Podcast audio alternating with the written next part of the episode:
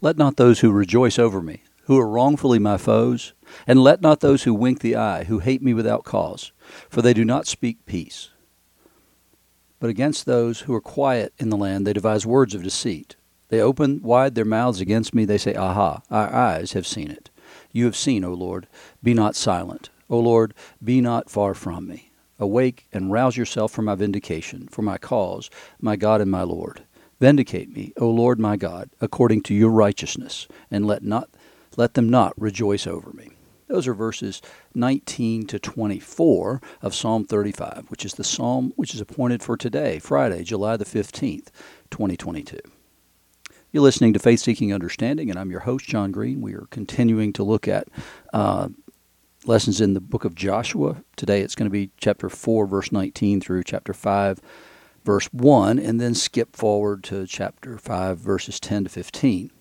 The gospel today is from Matthew uh, chapter 26, verses 17 to 25, and the epistle is Paul's letter to the church at Rome, chapter 12, verses 9 to 21. So we're continuing to look at the, the beginning of the um, people coming into the land of Canaan at Jericho. And so remember yesterday we have crossed the Jordan River and are now on the other side in the land itself. So they, they've made that much progress. The Lord took them over and then told uh, Joshua to ask uh, everybody to go back and uh, each one from each tribe to go back and, and take a rock from the Jordan River and then make a heap of stones as a memorial. So that's where we left off yesterday was when they had done that. So today we get the people came up out of the Jordan on the tenth day of the first month, and they encamped at Gilgal on the east border of Jericho. And those twelve stones which they took out of the Jordan, Joshua set up at Gilgal. And he said to the people, When your children ask their fathers in times to come, What do these stones mean? Then you shall let your children know Israel passed over this Jordan on dry ground. For the Lord your God dried up the waters of the Jordan for you until you passed over, as the Lord your God did to the Red Sea, which he dried up for us until we passed over, so that all the peoples of the earth may know that the hand of the Lord is mighty, that you may fear the Lord your God forever. And I commented yesterday that um, the gods were thought to be territorial gods, and one of the, the so they, they were over an area or a region. And so that's the reason when Moses goes to Pharaoh and said, Let your people go three days into the wilderness and worship the Lord there, it's a double insult. Because what it is, is it go three days journey would be outside the reach of the God of um, Egypt. And Pharaoh was one of those gods, but but that would have taken them outside the realm of that god or those gods over that area. And so when he says, let's go three days into the wilderness, he, he's saying, let's get outside of your reach. And then when he says to worship our God, then what he's saying is, is we've renounced you and the gods of Egypt. We have a different God. We are not Egyptians in that way. And so that's what's happening here is, is that now what they know is, is that God got them over the Red Sea. He also now got them over the Jordan River in the same way, proving himself to these people in the same way that he pr- proved himself to the generation that came out of Egypt. And that's why uh, Joshua says here, he says, The Lord your God dried up the waters of the Jordan for you until you passed over, as the Lord God did to the Red Sea, which he dried up for us until we passed over. So this generation sees that same miracle here with the Jordan rather than the Red Sea in order to get them into the land, whereas the others saw that miracle of parting the Red Sea to get them out of the land of Egypt. While the as soon as all the kings of the Amorites, who were beyond the Jordan to the west, and all the kings of the Canaanites, who were by the sea, heard that the Lord had dried up the waters of the Jordan for the people of Israel until they had crossed over, their hearts melted, and there was no longer any spirit in them because of the people of Israel. And so what they heard was the Lord did this work, and now they feared the people of Israel because they knew their God was with them. That this was a different kind of God. He went with his people wherever they were, and therefore there was something to fear. While the people of Israel were encamped at Gilgal, they kept the Passover on the 14th day of the month in the evening on the plains of Jericho. So it's four days. They've been there four days, and now they celebrate the Passover. It's that time of year when they come into the land. And after the day of Passover, on that very day, They ate of the produce of the land, unleavened cakes and parched grain, and the manna ceased the day that they ate of the produce of the land. So the manna was only intended there as a temporary provision while they were in the wilderness. But God was faithful to provide that manna day by day for 40 years. And, and now that they're in the land, they no longer need the manna. They've subsisted on it for 40 years when they could have stopped subsisting on it had they had the faith to go into the land. And so they see all these things that God's doing about his faithfulness and his presence with them, and that they knew the whole time they were in the wilderness because they had the pillar of cloud by day and the pillar of fire by night and all the provision. And now they come into the land, and God is giving them the produce of the land to replace the manna that they had had before. It was no longer um, manna for the people of Israel, but they ate of the fruit of the land of Canaan that year when Joshua was by Jericho, so he's moved forward from Gilgal to Jericho, he lifted up his eyes, and behold, a man was standing before him with his drawn sword in his hand. Now, one of the things I need to mention here is that we did skip from uh, chapter 5, verse 1, all the way down to chapter, uh, to chapter 5, verse 10. So, what we've skipped actually we had skipped it before is when there was no longer any when the when we heard about the fear of the Amorites and the Canaanites then what happened is before the Passover, uh, in that intervening four days, what happens is is that they, the Israelites, um, circumcised themselves as uh, before the Passover. So they consecrated themselves by circumcising themselves. They had not practiced circumcision while they were in the wilderness, and now Joshua tells them they've got to do this in order to enter the land. In the same way that it wasn't safe for Moses to go back to the people unless he had his children circumcised. Here it's not safe for them to enter into the land until they have renewed the covenant. God's covenant was still there, but they now have to renew the covenant and do what they need to do. So when Joshua was by Jericho, he lifted up his eyes and looked, and behold, a man was standing before him with his sword drawn in his hand. And Joshua went to him and said to him, Are you for us or for our adversaries? There's just one guy. he said, No, but I'm the commander of the army of the Lord. Now I have come. So after all this time, they haven't had the protection of the commander of the Lord's army until this time, and now they come into Jericho, and the conquest must start. And Joshua fell on his face to the earth and worshipped him and said, What does my Lord say to his servant? And the commander of the Lord's army said to Joshua, Take off your sandals from your feet, for the place where you're standing is holy. And Joshua did so.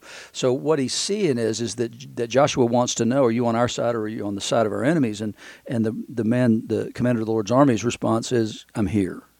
And what he's saying is is that that you're the one who has to pick a side, not me. You got to decide if you're going to fight um, with me, you know, for the Lord's army, because that's who's going to win the victory, or if you're going to fight against us. And so Joshua gets it right. He falls uh, down and worships, and is told, "Take off your sandals, for the place where you're standing is holy ground." In the same way that Moses was told to take off his sandals at the mountain when he came upon the burning bush. And so this is holy ground. It's God's ground. This this land belongs to the Lord.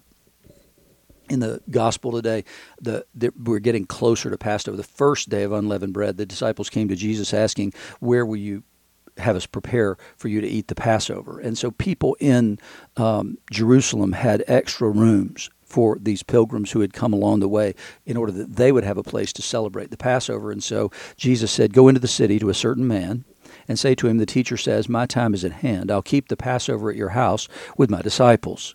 Now, did everybody in Jerusalem at the time know where Jesus spent the Passover? Absolutely, they did. It's odd that Matthew doesn't name him because Jesus to, to, a certain man means Jesus had to have named this guy, and but he so Matthew doesn't want to attract any more attention to this guy, not to set up a shrine, not to invite persecution on against the man and his family.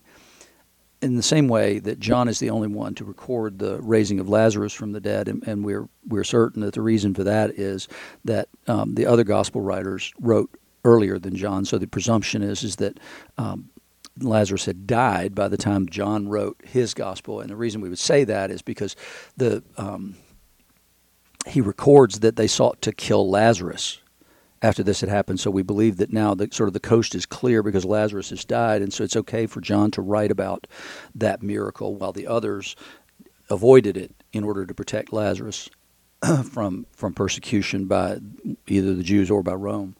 So he, he, Jesus says, "Go, go to this certain man and say to him, the teacher says, my time is at hand." And the disciples did as Jesus had directed them, and they prepared the Passover. When it was evening, he reclined at table with the twelve. And as they were eating, he said, Truly I say to you, one of you will betray me. And they were very sorrowful and began to say to him one after another, Is it I, Lord? Now we know that Judas knew who it was because he had already, yesterday in the gospel lesson, agreed to do this very thing in betraying Jesus so that he could be arrested. So they all asked, Is it I, Lord? He answered, He who has dipped his hand in the uh, dish with me will betray me. The Son of Man goes as it is written of him, but woe to that man by whom the Son of Man is betrayed. It would have been better for him, for that man, if he had not been born. Judas, who would betray him, answered, Is it I, Rabbi? He said to him, You have said so. It's the same thing that he says to Pilate when, when Pilate asks if Jesus is a king. You've said so. And so it's, it's affirming the truth that has already been spoken, even though it was spoken in the form of a question. So here we see that Judas asks this question knowing that he is the betrayer. What he's actually asking is to say, Do you know it's me?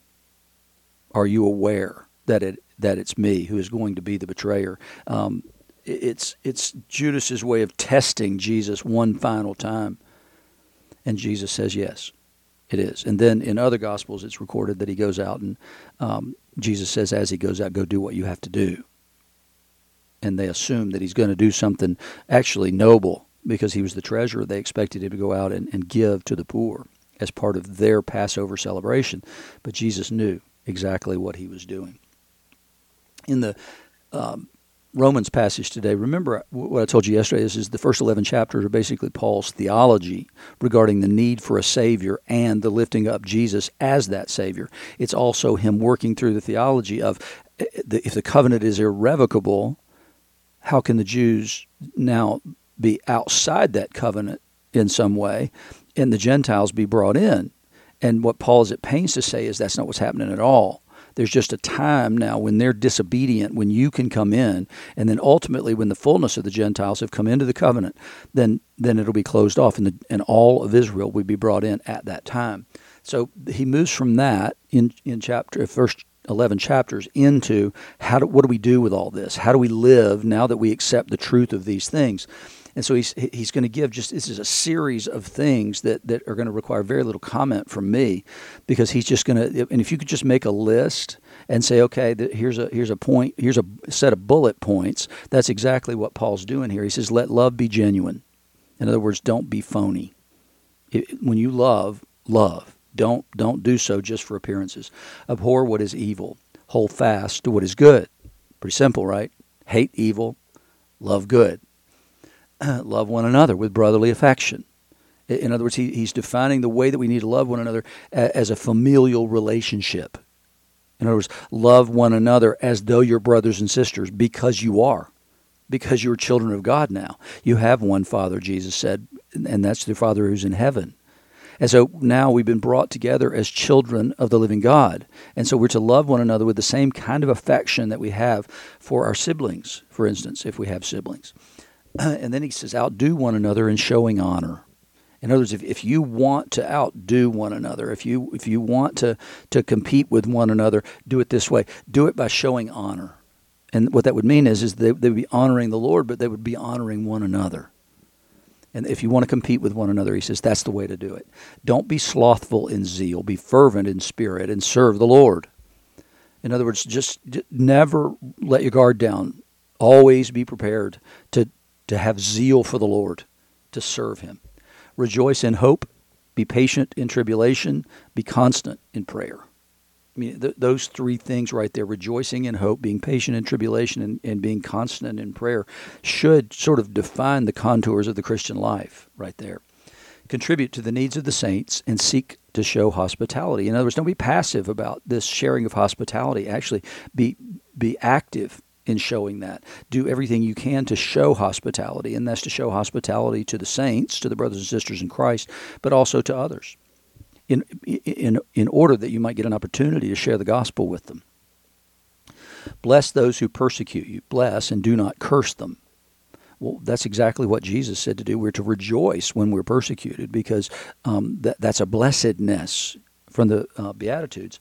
And so, bless those who persecute you, bless and do not curse them. That's not easy to do, and it's certainly not our first reaction. And we need to live from the Spirit if we're to be able to do that very thing. Rejoice with those who rejoice, weep with those who weep. And sometimes that's hard for people as well it, it, probably it's harder for people to rejoice with those who are rejoicing because at some level we take it personally and we think, well, you know, I don't have anything to rejoice about. Why did, why, the good things happen to other people? So, but it, but it's what we're called to do. We're to rejoice with those who rejoice and to weep with those who weep live in harmony with one another. And that, that's probably the biggest thing Paul's ever going to say. He's going to say it essentially twice in this passage to live in harmony with one another. And what he's saying is just don't let there be divisions among you live live in such a way that that that it exhibits the love of Christ, that it exhibits the love of the Trinity, that we're to live in harmony with one another is to consider one another better than ourselves and to serve one another and to love one another. Don't be haughty, but associate with the lowly. Now, the lowly would be a socioeconomic idea, right? I mean, so uh, that that's not in the um, in the church, those distinctions aren't to be there. And that's what Paul does with Onesimus in the letter to Philemon. He accepts Onesimus, the slave, as a brother, and then tells Philemon that you need to treat him as a brother as well. He may be a slave, but he is also your brother in Christ, and it's important that you treat him that way. And so Paul is, is never going to rise above other people in any shape, form, or fashion so he's when he uses this word lowly, what he's what he's talking about is is is that in socioeconomic worldly terms, these people would would be low on the socioeconomic or social scales. never be wise in your own sight. You know, be humble. Uh, that, that's another way of saying that, but it's important to say it that way because this is a specific kind of humility. Never be wise in your own sight. In other words, always be willing to be to learn and to hear.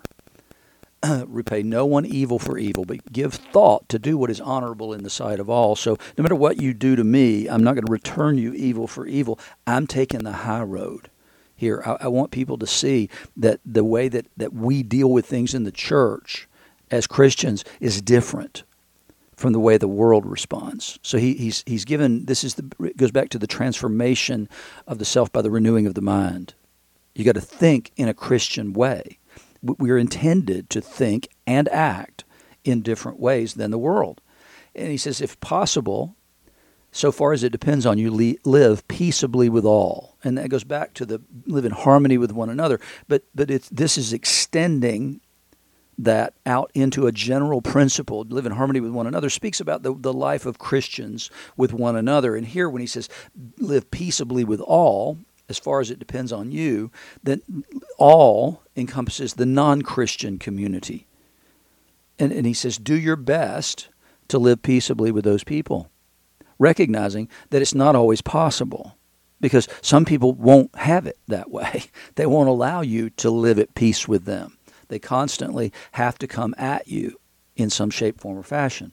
Beloved, never avenge yourselves, but leave it to the wrath of God, for it's written, Vengeance is mine, and I will repay, says the Lord. So, in other words, get over it, forgive, and move on.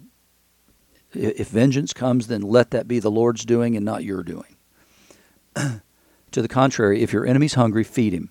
If he's thirsty, give him something to drink, for by so doing you'll heap burning coals on his head.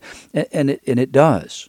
When you flip the script and you don't act like they do, sometimes those people can be won over because they see something different in you. Um, I had a boss one time who ended up going to prison for committing fraud, and I was right rude to him about something. He had cost me a lot of money and failed to um, to live up to promises he had made me as a condition of my, my going to work for him. He failed to live up to those things and failed to do those things, and so we came up to a, a different kind of a situation and, and I was rude to him.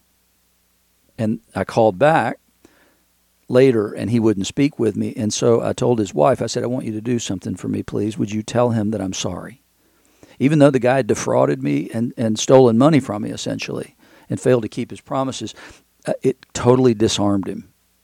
Totally disarmed him that I did that. But, but I knew that I had to account for my conduct, not his. It didn't change my mind about what he had offered me going forward didn't change that at all. I couldn't continue to be in business with a guy who, who was a fraudster. but what it did was it, I took responsibility for my actions, for, for having been rude to him about that.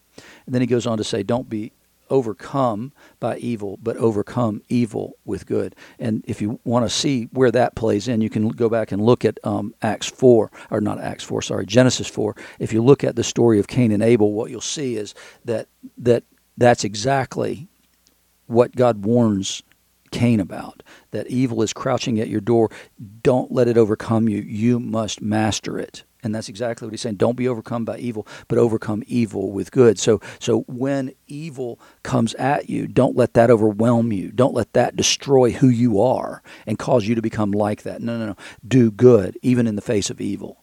And that's the way to overcome evil in the world is to continue to do that. I remember several years ago there was a shooting in an Amish community, and that community then reached out to the man who had done the shooting, who had killed some people, and, and loved him and forgave him and that made an impact in the world. And, we need to be those people who are quick to be able to do those kinds of things because we live from the Spirit and we live with a long term view in mind. The, the history of the world will be written by the victor, who is God. And so let's, let's be the heroes in that story.